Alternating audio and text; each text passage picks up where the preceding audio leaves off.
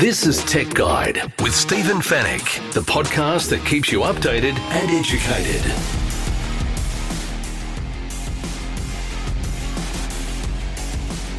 Tech Guide, episode 476. Hello and welcome to the show once again. Great to have your company. My name is Stephen Fenech. I'm the editor of techguide.com.au. On this week's show, the NBN extends its fibre footprint once again. Now, is your suburb on that list?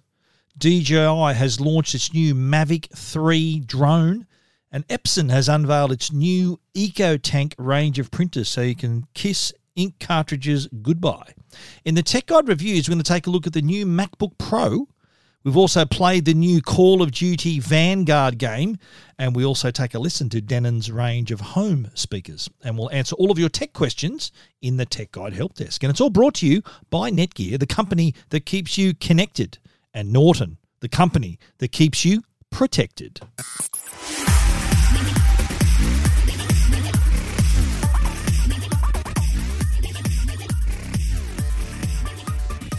I know that there are a lot of people whose ears prick up a little bit when I mention the NBN and fibre and the expansion and faster speeds. And when there's a list of suburbs to talk about, I think there's a lot of people clicking on and wanting to read that story or listen in about uh, what I'm about to say, just in case their suburb or town is on this list. So the NBN has put out their new list of suburbs and towns because this fibre upgrade across the network has is continuing.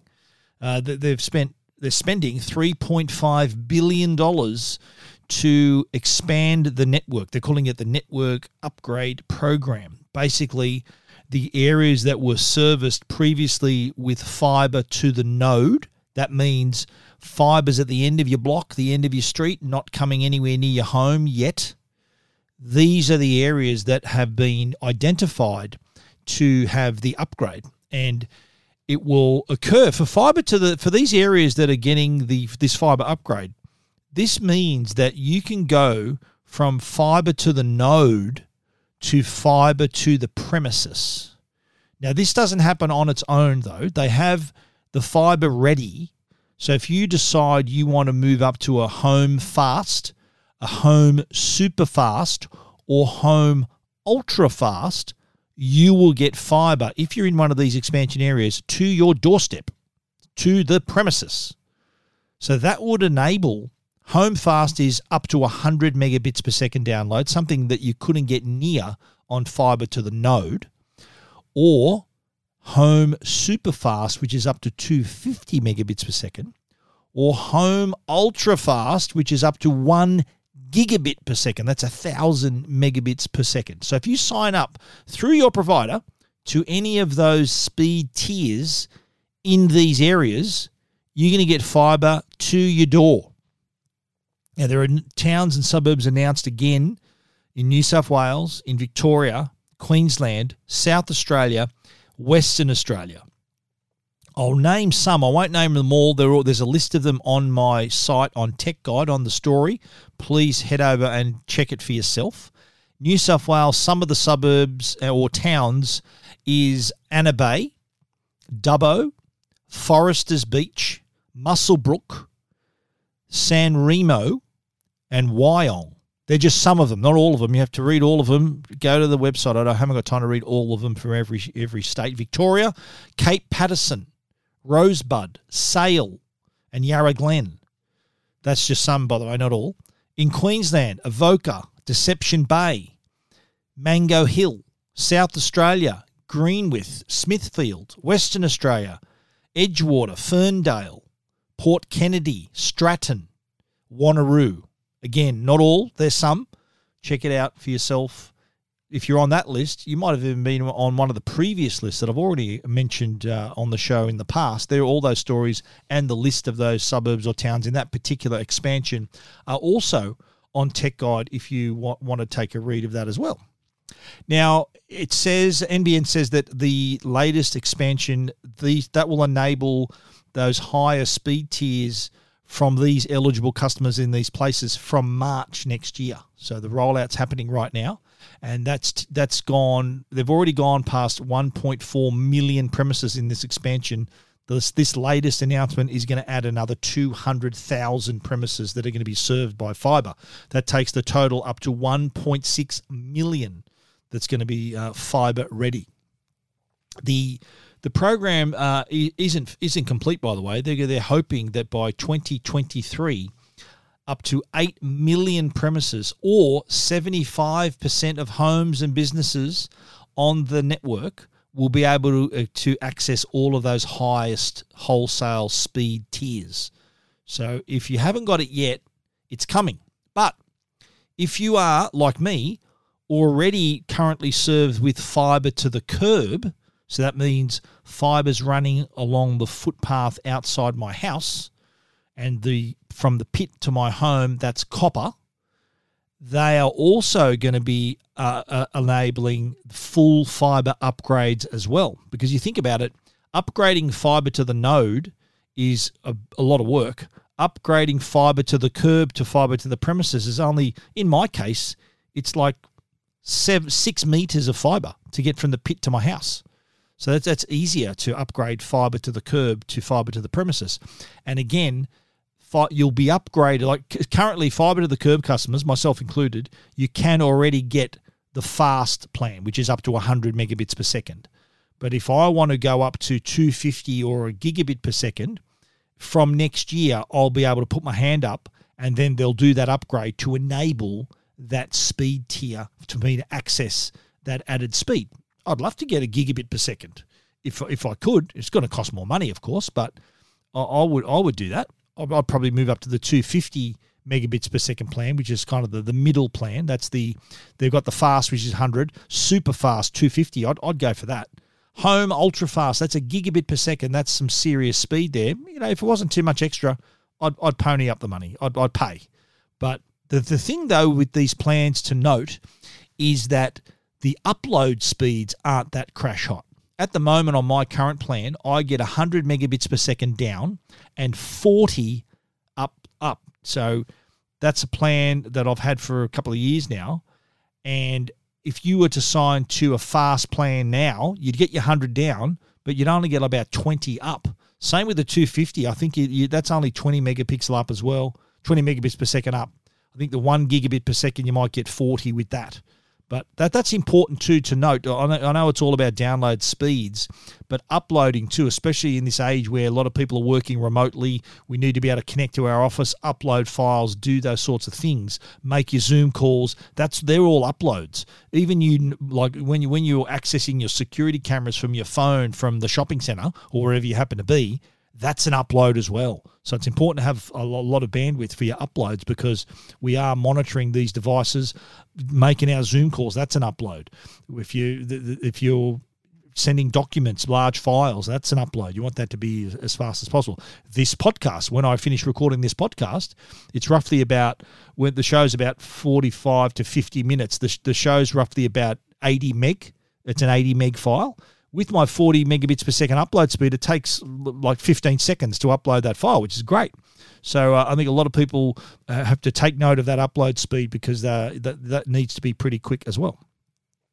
So the NBN, it's moving they are really filling in the gaps here. There was a lot of uh, a lot of complaints about the fiber to the to the node not really being that crash hot, and I think by their own admission, NBN that's the reason why they're spending three point five billion dollars of our money to upgrade it to make sure it is up to standard.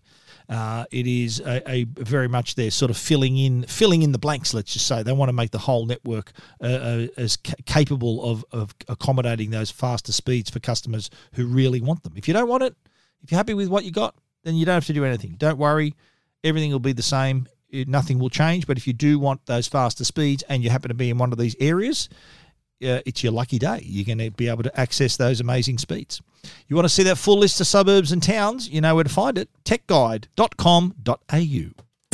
This is Tech Guide with Stephen Fenech. Well, DJI has launched, get it, launched a new drone. the Mavic 3. This was uh, they they previewed this uh, event. It was like Friday afternoon our time, and this is a serious upgrade to the the previous Mavic model. And uh, I notice I am a fan of this brand. I've got a few DJI drones, including my Inspire 2, a rather large drone, and they just get better and better. And they, in the case of the Mavic 3, it's it's actually not that big. I think the the larger drones, uh, like the Inspire Two, for example, that has a detachable camera system. Like I, have got a camera system, and I can attach different lenses to it. So that's like for real cinematography, serious photography, and and videography.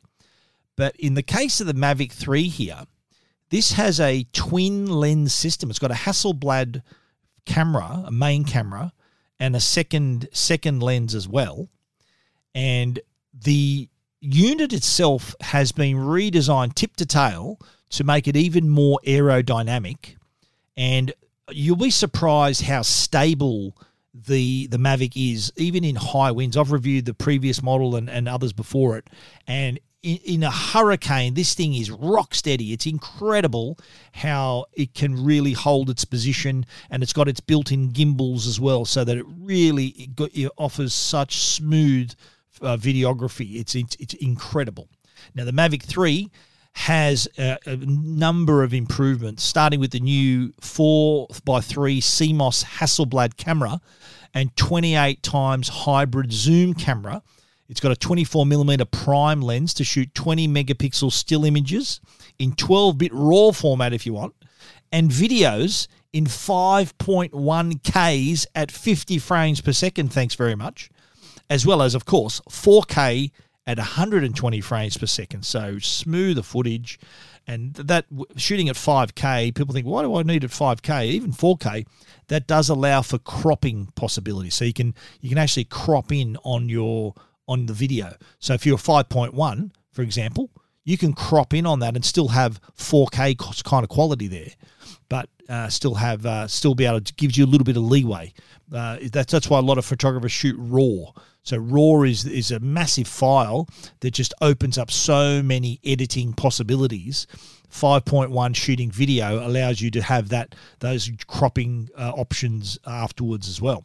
It's got a larger image sensor so that gives the, the Mavic 3 gives it higher video resolution, but also greater dynamic range. And so the quality you get out of this thing is absolutely remarkable. Especially too, they've made some improvements, uh, reduces noise in low light environments as well. So this is a really capable camera.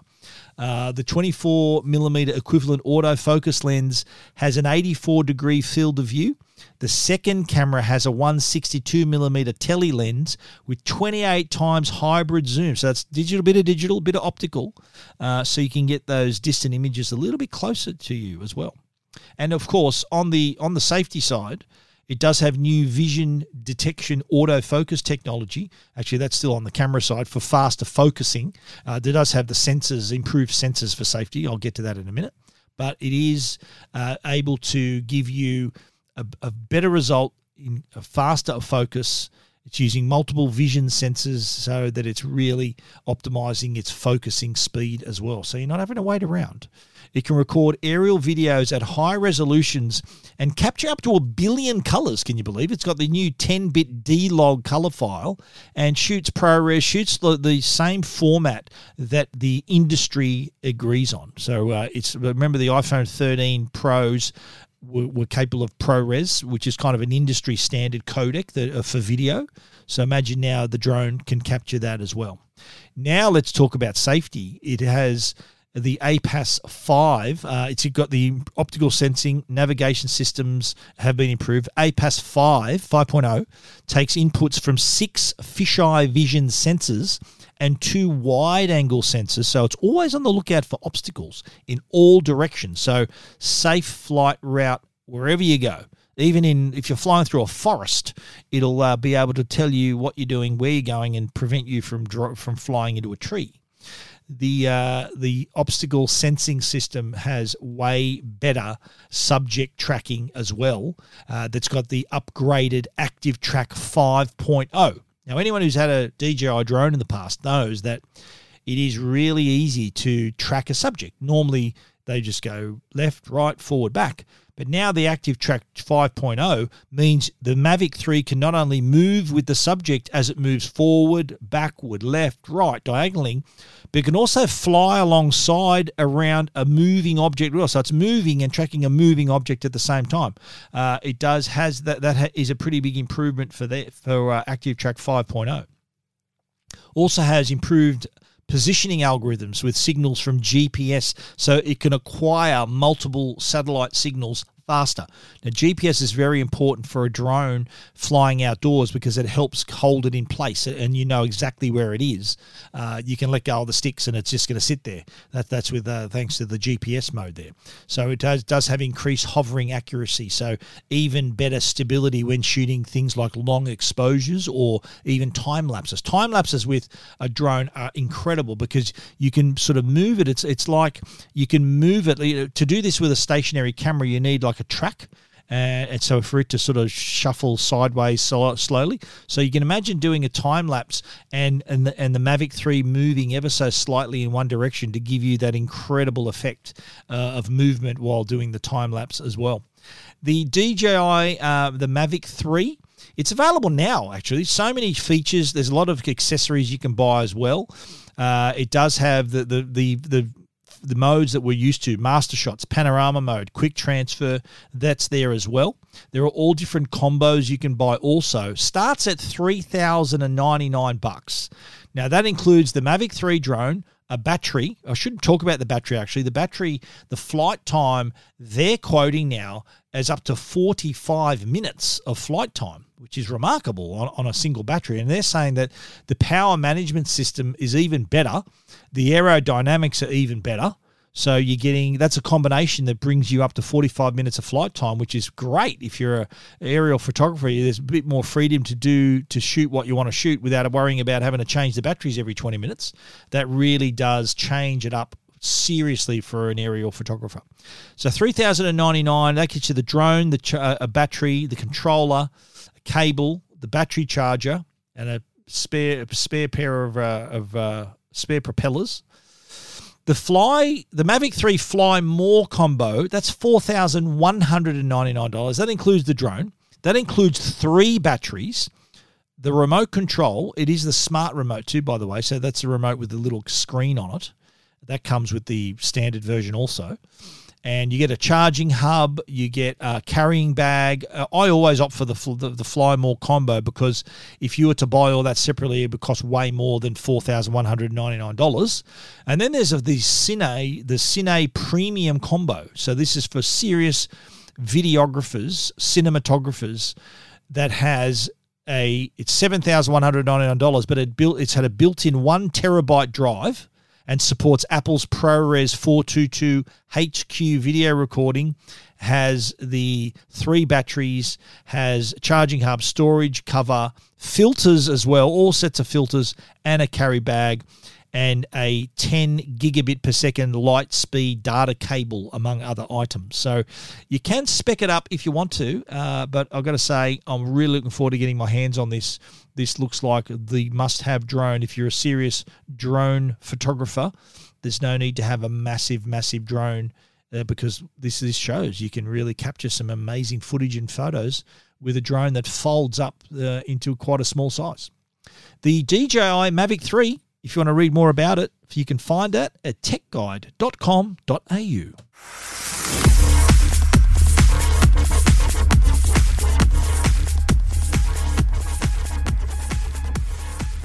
Okay, next up, we're talking Epson and its new range of Eco Tank printers. Now, I know I get a lot of questions about these printers because everyone needs a printer. We've, we've got our home workspaces now. There are kids studying at school, people working remotely, and we do still need to print stuff.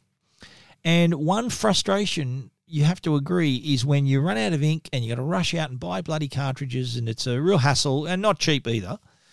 Well, the Eco Tank range of Epson printers. This isn't the first. Uh, this is Eco Epson's first range of Eco Tank. This is an uh, the, the latest range of Eco Tank. These have been in the market for a few years now and they don't use ink cartridges whatsoever. They come with enough ink to print thousands of color and black and white pages out of the box. So you can. Uh, there's. I've, I've, I think I've had my printer for two years, two and a half years. I think I've topped up the the ink once in that time. I've got the the the older the forty seven fifty, and I'll, I'm going to replace it with the forty eight fifty, which is part of the new range, and that review will be on Tech Guide in another week or so.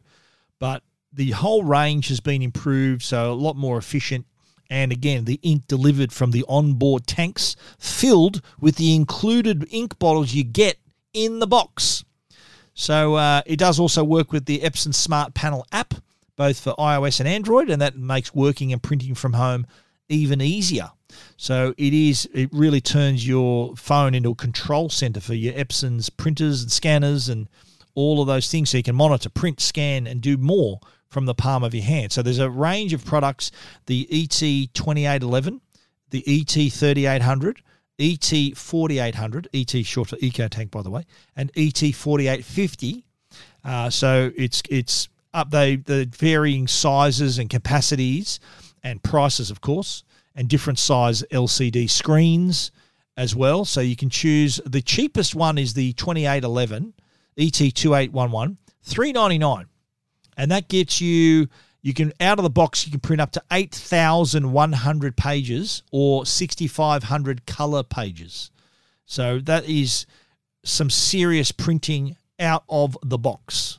So th- that's in the in the in the other in the other more expensive printers there's enough ink to print up to 14,000 black and white pages so that's the equivalent of hundreds of individual cartridges that, that would it would take to do that so they do use the ink bottles are what they call the clean and easy EcoFit auto stop ink bottles. So it's not like you're going to spill your ink everywhere. They've got a special nozzle at the top that you put on top of the tank and it connects to the nozzle and opens it so it can only flow into the tank. So don't think you're going to make a mess. It is really simple and really uh, a clean way of doing it as well. So uh, no confusion either where the ink's got to go. It's clearly marked in the colours. There's black, cyan, magenta, and yellow. It is clear where it has to go. Uh, so 399 is the cheapest. The most expensive is the ET 4850, which is 649 and that's got duplex printing, copying, scanning, faxing. Fax is still a thing, you know. Faxes are considered more secure by a lot of people. There's also a record of it as well. So faxes in some industries, I think in the legal industry too, in in uh, that is that is an important factor there, uh, and still in use. So uh, if you, when you're seeing fax, you think who the hell's using fax? It's still a thing. So um, that's why it's on the features there. And of course, they're all Wi-Fi, Wi-Fi direct. They've got Apple AirPrint as well, so you can print from your iPad, your iPhone. So it, will work with that as well. The ET4850 has a 2.4 inch color LCD display, and it's the one that can print the 14,000 pages out of the box in black and white, 5,200 in color, uh, and has a, a huge uh, print capa- uh, page storage capacity too. You can uh, it's got a bigger paper capacity, the holder, uh, so you, you find yourself replacing the paper a lot less often. But I think this is the this is the way to go if you want to save yourself some money. Yeah, they're a bit more expensive than your traditional printers, but you'll make your money back in a few months because you're not rushing out to buy 120 bucks worth of cartridges every three weeks. So definitely worth considering. The Epson Eco Tank range of printers, you can see them all at techguide.com.au. Keeping you updated and educated. Tech Guide with Stephen Fenech. The Tech Guide podcast is proudly supported by Norton. They're the company that can keep you and your family safe online. Now, if you're an online gamer, you want the best performance while still helping to maintain your computer's security, and that's exactly what Norton 360 for Gamers offers. The patented Game Optimizer technology can help maximize gaming performance while still helping to maintain the level of security you've come to expect from Norton Lifelock. Game Optimizer can free your PC from power hungry programs running in the background that eat up your system's resources, helping you get more performance out of your rig. Whether you're a hardcore gamer or just a casual player, Norton 360 for Gamers helps provide multiple layers of protection for your devices, game accounts, and digital assets. Norton 360 for Gamers also includes features that help protect against cyber threats, including malware and webcam takeovers. If you want to help ensure all the available computing power of your system is allocated to the game for maximum performance, while still helping to maintain maximum protection, then put Norton 360 for Gamers on your team. Listeners of the Tech Guide podcast will receive a 50% discount to a year's subscription of Norton 360 for Gamers by using the promo code Tech Guide when they visit au.norton.com forward slash Tech Guide. And now, a Tech Guide review with Stephen Fenech. Our first review this week, we're looking at the new MacBook Pro. We uh, we've got the 14-inch M1 Pro edition. So for those who uh, may have read a few weeks ago and heard on our podcast, Apple's new MacBook Pros. There's a 14-inch and a 16-inch version. They announced two new processors: the M1 Pro and the M1 Max, and which this just enables just incredible performance, incredible speeds and we received for our review the 14 inch M1 Pro. So that's not the Pro M1 Pro Max. It's still a powerful processor, though. For our purposes, it's like breaking an egg with a sledgehammer. So much more power than we would ever need. Uh, and I think uh, uh for, for creative professionals who are dealing with a lot of video, with audio and 3D graphics and rendering and coding, they're the customer for this computer. I, I, the most I get out of mine is if I'm editing a video in Final Cut Pro, which is the, the MacBook Pro M1 Pro uh, 14 inch is not even going to break a sweat. But there are other customers who need that sort of level of performance that they could only previously get from either a desktop or a laptop that was plugged into power. That's one thing I learned w- with this computer is that the battery efficiency is such that it can perform tasks that on on bat running on battery power that was unheard of before the release of this product. So that that in itself is quite impressive. But as I said, we had the 14 inch M1 M1 Pro chip, so it had it's actually got a screen area of 14.2 inches, and with that screen, you'll notice that there is a lot more. It's kind of the same size chassis as as, as a as a previous model, even not much bigger than the 13 inch chassis.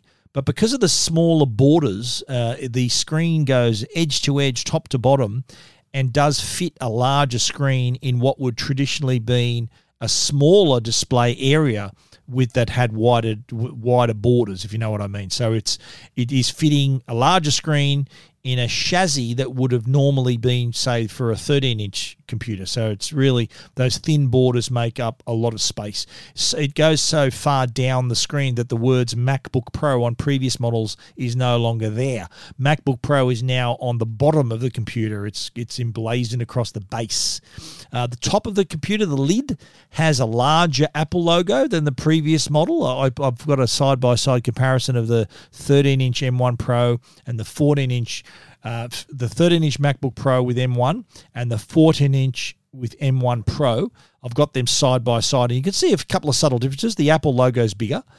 The the the computer seems to have sort of gone back to the future with its design. The older MacBook Pros, the the Power PC Mac Pros back in the day, had a similar design to what they've given us now. So a flatter lid, no, not so much of a curve on the lid a, a sort of U-shaped bottom chassis as well. Slightly heavier too, I've got to say. It is a bit heavier than what you'd expect, and slightly thicker as well.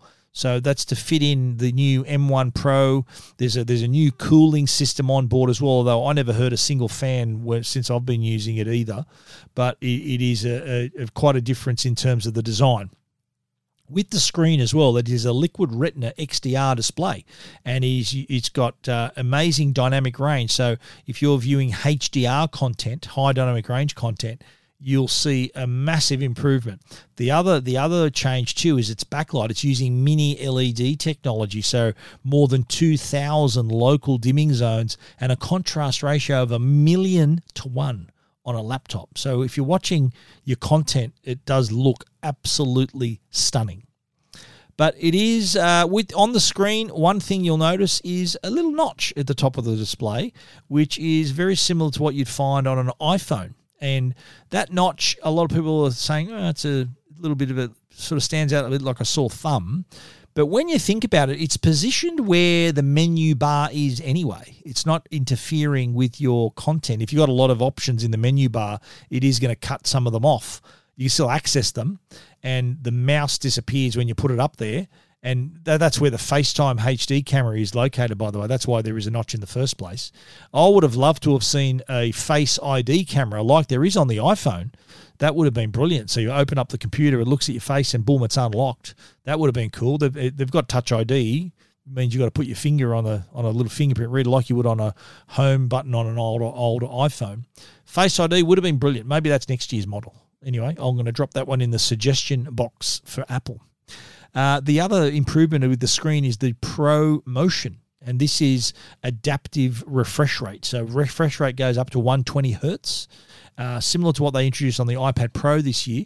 And so that means that the screen, when you're watching videos, scrolling, doing things, it is going to look a lot smoother.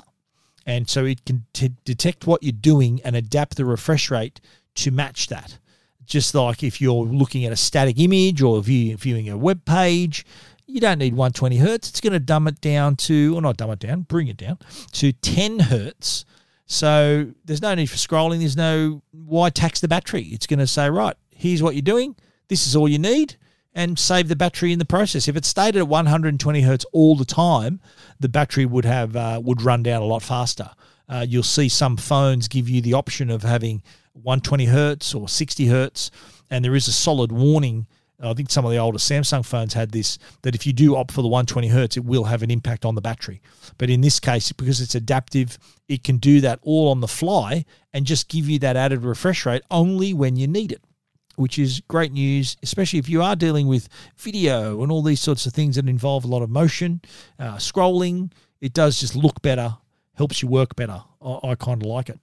The keyboard, uh, the the touch bar is gone the little touch bar that I had on the 13 inch MacBook Pro, and I, I got to be honest, I didn't use it that often. I, I was it's sometimes I, I, maybe hit it to bold a word or to, to change something, but it wasn't really something I used that often. And Apple have kind of conceded here that you know what I think you don't need it. They've given us the full height function row of keys to replace that touch bar. Um, know, I do like the tactile feel of those function keys, especially when you want to just to adjust the volume and the brightness. It was like a couple of added steps to do that with the with the touch bar, but now they've got the dedicated keys, so that is something we enjoy as well. Now, in terms of performance, I've already spoken about how you know the the improvement that for, that videographers, photographers, developers and anyone who's using those high end applications using lots of data, they will be gobsmacked at how much this has improved. It really has. Um, and the, the this is a game changer for those users. Those professional level users will think, wow, this is unheard of. Like when using Lightroom Classic, you can expect up to three and a half times improvement when you're ingesting images, batch editing, reviewing images, things like that. If you're using Xcode, it'll it'll have 3.7 times faster compile speeds. 3D artists can work with now extreme geometry and textures in scenes on a laptop running on battery power, which, as I mentioned at the top, unthinkable before the release of the MacBook Pro with M1 and M1 Pro Max processors. Rendering 4K footage is now 13 times faster with this with the uh, MacBook Pro, and 8K footage is 2.9 times faster.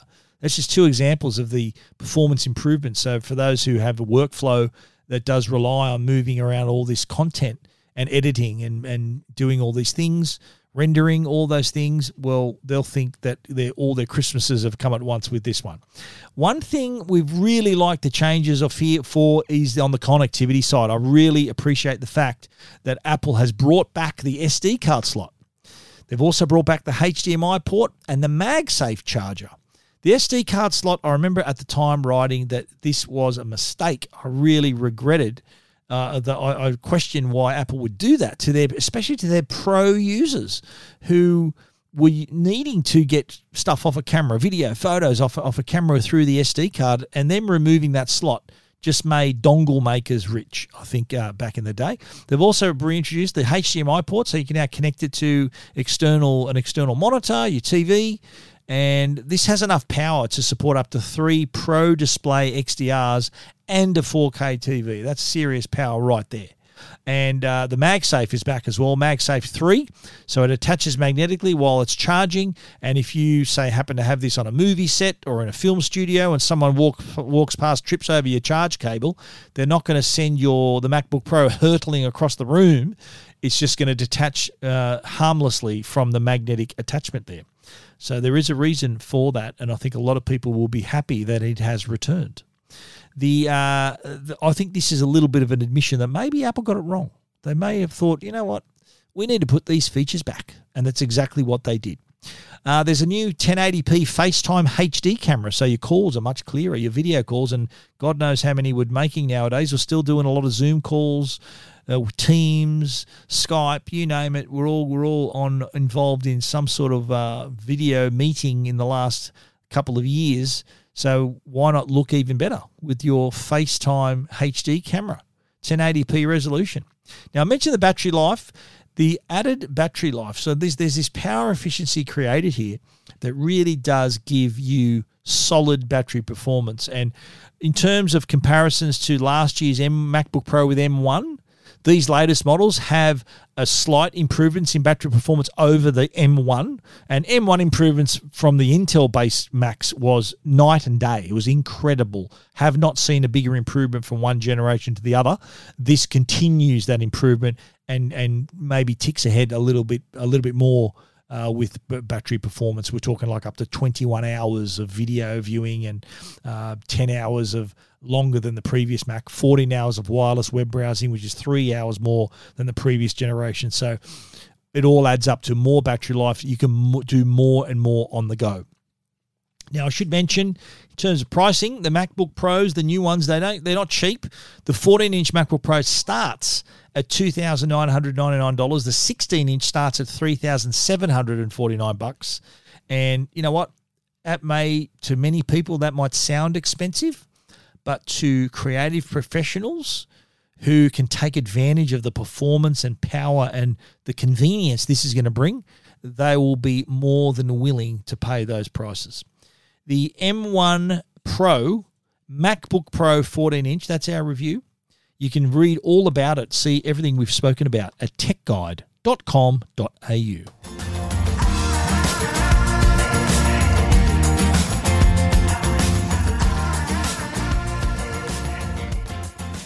Alrighty, let's uh, change it up a little bit. Let's change gears and get into Call of Duty Vanguard, the new game I love it. I'm a big Call of Duty fan. Anyone who knows me knows I'm a massive COD fan. If you're on the PlayStation Network, by the way, oh no, any I think they're all it's cross-platform now. The multiplayer. If you do come across a player named Sharky Six Eight, watch yourself. You better hope I'm on your team. So feel free to say g'day if you we do bump into each other online uh, playing Call of Duty. But I did finish the campaign. Took me a couple of days. The Vanguard game is set during World War II. And I think you really need to see this to believe it. It does sound incredible, looks incredible, just so photorealistic. It has gone to the next level. This is absolutely remarkable, so lifelike. The actors involved, I'm thinking they might as well just video this thing. It looks incredible. It's like real life. You see the pores of their skin, the sweat and the sheen, and all these effects of lighting, and it is so real, it'll take your breath away. Just absolutely incredible. And it really does take you to multiple locations, puts you right in the middle of the action. Like this is set during World War II. It does take you to many parts of the world and and does I like how the story weaves in and out of the actual events of World War II as well. It doesn't rewrite history. It just embellishes a little bit. It adds a little bit to it in the terms of these characters.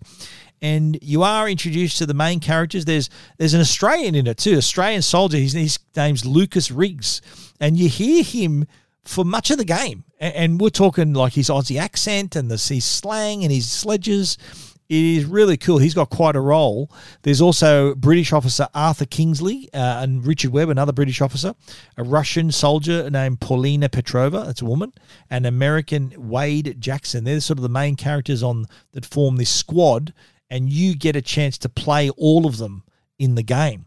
Now, what I like about this game too is it has its own storyline as they as you're progressing, but I love how it uses a lot of flashbacks. So you really get to learn the backstory of all of these soldiers and where they fought. So it does take you through Tonga, and you're in Midway, and then you're in in Hamburg, and then you're in Stalingrad, and it's incredible how all the different different locations and different. It, this I know this is a first person shooter, but there are so many situations where you are put in the middle of something and like for example, you you jump into a plane at one point. You you take off and you're a dive bomber.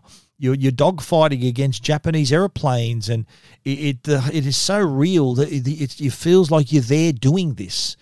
There are other situations where these set action pieces, and you're in them involved in explosions and other things that go wrong, and you uh, you have to sort of get to the end of the mission. And and the good thing about it too is that there's a lot of variety in in the gameplay. It's not just okay. There's people in front of you. You have to shoot them. There's a lot of times where you got to use your brains a little bit. You got to be a bit tactical. You've also got to be stealthy as well. I, I like those sections where you you got to try go undetected. Like there's a section where you play the pilot. The pilot crashes and you're in the you're in the middle of the of the I think the Papua New Guinea jungle, and you've got to find your other crewmate, and you can't be making a lot of noise because a lot of there's a lot of troops around that are going to gang up, and you're outnumbered. So you really got to use your wits, keep your wits about you, and and uh, just try to stay in the shadows and not be detected. And if you are detected, you got to try to do like a silent takedown. It, it is a real challenge. So a lot of variety in the gameplay. It's not just a stand them up, shoot them out sort of fight. There is a bit of variety to it. Now, on the multiplayer side, and that is such a great, that's a really popular part of Call of Duty. And uh, the again, the multiplayer with uh, Call of Duty Vanguard is exceptional. Now, the game is made by Sledgehammer Games, who have got some some pretty good runs on the board in previous model versions of Call of Duty. This time out, there are 20 multiplayer maps. That's the most ever from day one of a new Call of Duty game. Normally there's like 12 or maybe 16, I think there's been once, but there's 20. And of course, you've got your traditional team deathmatch and domination, all these other different game modes. What they've added here is the ability to have more players in the game. Before it used to be a 6v6 team deathmatch. Now it's it can be 12 v 12, 24 v 24. It's like mayhem in some games. Uh, and then there are other games where you, you need to sort of use use your brains a little bit, be a bit more tactical, work with your teammates. But again, the multiplayer experience is again top shelf. And the maps are also have you a great variety. So there are some tight maps where you really need to run and gun, and you never know what's around the corner. There are other larger maps as well where you can sort of be a bit more tactical and use your different types of weapons as well. Uh, so I thoroughly enjoyed the campaign, thoroughly enjoyed the multiplayer. Will continue to be on the multiplayer. So keep an eye out. Sharky six eight, give me a little tap on the shoulder if you're in a game with me. Hopefully you're on my team. Okay. And another great touch too with the multiplayer. There's a new thing now where they put up three players at the end of the game as the candidates for the MVP, most valuable player. And you know, there's like you know, this bloke got the best uh, most multi kills. This woman got uh, most the the play of the game, and you get to you get to vote on the MVP. And I actually won the MVP one time. I was I think I had the most multi kills in the game, and I was voted by the other players. So you vote on who you want to win the award, and I won. That was really cool. I took a took a screenshot of that. I'll put it up on my story, my review on Tech Guide as well. But uh, that is a nice added touch to the multiplayer. So, yeah, Call of Duty Vanguard is an amazing sensory experience, both campaign, multiplayer. They've nailed it. Look, there are some parts of the game where I, I didn't like. There was it wasn't obvious where you had to go. There were times where they needed more checkpoints. Like there was a really long battle, and if you die right near the end, you're going to go all the way back a long way and start it all again, which is a bit frustrating. I think more checkpoints needed in some parts, uh, and some parts was wasn't obvious where I had to go. I had to sort of look look at the look at my mission uh, and instructions and see where I had to go. But again, minor minor issues here. Definitely not a deal breaker. I love this game, Call of Duty Vanguard. If you're a Call of Duty fan, you won't be disappointed. If you're new to the franchise, welcome aboard. You're going to love it. If you want to read more about our review, you can check it out techguide.com.au.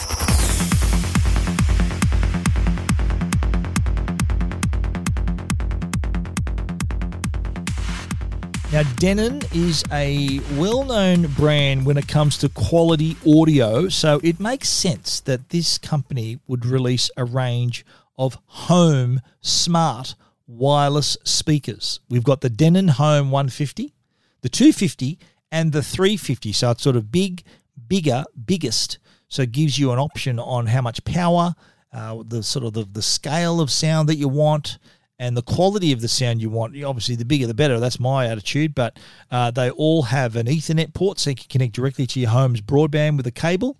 They've got these uh, also, of course, Wi-Fi, so you can set them up like a multi-speaker, wireless multi-speaker system, so they can play the same music or different music all through the Denon app as well. It, uh, it it's actually the HEOS app, H E E O S. Uh, HEOS is the is the app. The HEOS technology is on board actually, so you can control the speakers, group them together, manage them in your in your home, connect all your different uh, subscription, your streaming music streaming services as well, uh, and uh, it, it does really you do, you do hear the quality even the 150, which is uh, the smallest smallest speaker of the family, really does can easily fill a room They've all got Ethernet ports as well, so you can connect them if they're close enough directly to your home's broadband with a cable. If it's close enough to the modem, or a, you might near, be near a mesh router, you can easily connect it with a cable. Uh, the acoustics on board have been developed uh, you know, this is 110 years of, of sound innovation that Denon's got behind them here. So you really do hear the quality. Each of the speakers have been tuned. Uh, they've got digital signal processing and their own drivers for amazing clarity, really good bass as well. You're getting out of these as well. The HEOS app really does add a lot of conveniences also. Uh, each speaker is linked through your home's Wi Fi to the HEOS app, and that allows you to name the device's location so you can control them individually or play them in groups.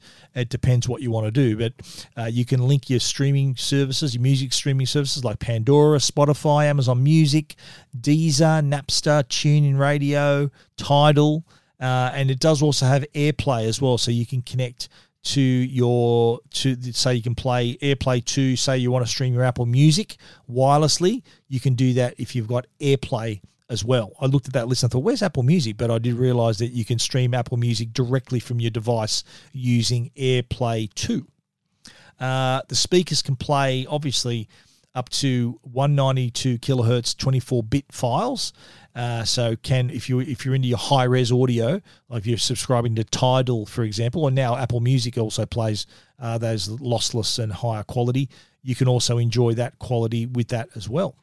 Now the top of the speakers, there are no buttons, but they do have these capacitive buttons, and at first the top of the speaker is just black there's nothing there but when you bring your hand close to it there's a proximity sensor and it, it, it illuminates the touch panel so it doesn't distract you from your music. It only illuminates when your hand is nearby and if you want to change a setting, which I thought was a pretty cool touch. There are also three quick select buttons so you can create a shortcut to your favorite internet radio stations. Always handy if you've got a particular station in mind. I'm on 2GB three times a week, so hopefully that'll be one of your favorites. The prices the Denon 150 is $399, weighs about 1.7 kilos, is about 18.7 centimeters tall. The Denon 250 is six ninety nine. That weighs 3.7 kilos, is 21.6 centimeters tall, and then all the way up to the Denon 350, that's 999 bucks. That's the Big Daddy. That weighs eight and a half kilos and it's 33.8 centimeters tall. So definitely worth it. So 150 is is 399. The Denon 250 699. The Denon 350 999. Bigger, bolder, designed for users who want the best sound out of one unit. The Denon home range of speakers, really high quality sound, connected versatility also, so you can stream your favorite music and content anywhere and uh, can all be controlled through your phone using that app as well. But superb sound quality, nothing less that we'd expect from Denon. If you want to check that out, our story is at techguide.com.au. You're listening to Tech Guide with Stephen Fenech. The Tech Guide podcast is proudly supported by Netgear. They're Australia's number one Wi Fi brand. Is your Wi Fi struggling to keep up with your streaming, work, gaming, video calling, and more? And what happens if you're doing all of that at once? When you're connected to your world by Wi Fi, be sure it's the best. Bring your Wi Fi up to speed with Orbi Wi Fi 6 from Netgear. Orbi Wi Fi 6 is the best and latest in Wi Fi. It covers your entire home with the fastest Wi Fi for uninterrupted streaming, video calling, and working and learning from home on more devices than ever before in any part of the house. It's Wi Fi perfectly engineered. Are you ready for the best Wi Fi ever? Find out more at netgear.com.au slash best Wi Fi. All your tech questions answered. This is the Tech Guide Help Desk. The Tech Guide Help Desk is brought to you by our good friends at Belkin. They can they've got lots of products, cables, wireless chargers, power banks. They've even got a cool MagSafe range of products as well. Check them out, belkin.com forward slash AU. I've got a lot of questions from people. I'm surprised the number of people who don't have aerials at their place. They, they think, look, I've got this smart TV, but I want to watch some free to air TV sometimes. I don't have an aerial. Is there a solution without me having to spend uh, money on an expensive aerial?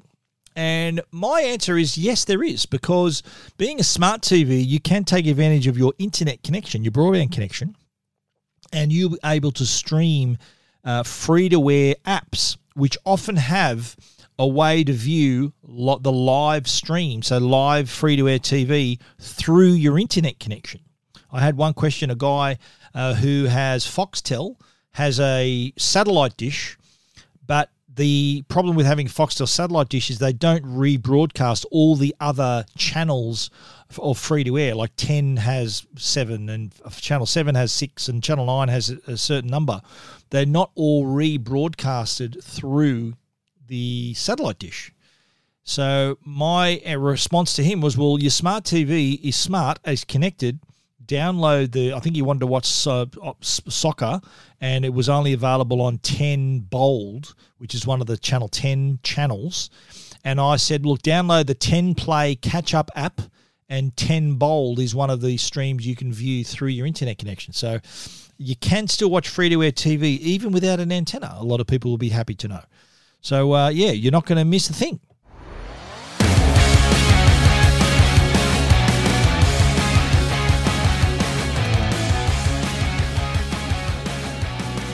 And that there is our show for this week. That went so fast. We hope that you enjoyed it. Uh, if you need to find out anything, of course, you can find it at techguide.com.au. If you want to get in touch with us, our email is info at techguide.com.au or click on the Ask Stephen icon and you'll get straight through to me for any query you might have, and you might be the question that uh, we're talking about on the Tech Guide Help Desk. We'd like to thank our sponsors as well Netgear, the brand you can trust for all your Wi Fi needs, and also Norton, the company that keeps you, your family, and your devices safe online. Please support the sponsors who support the Tech Guide podcast. Thanks once again for listening. We'll be back yet again with another show next week. So until then, stay safe and stay connected. you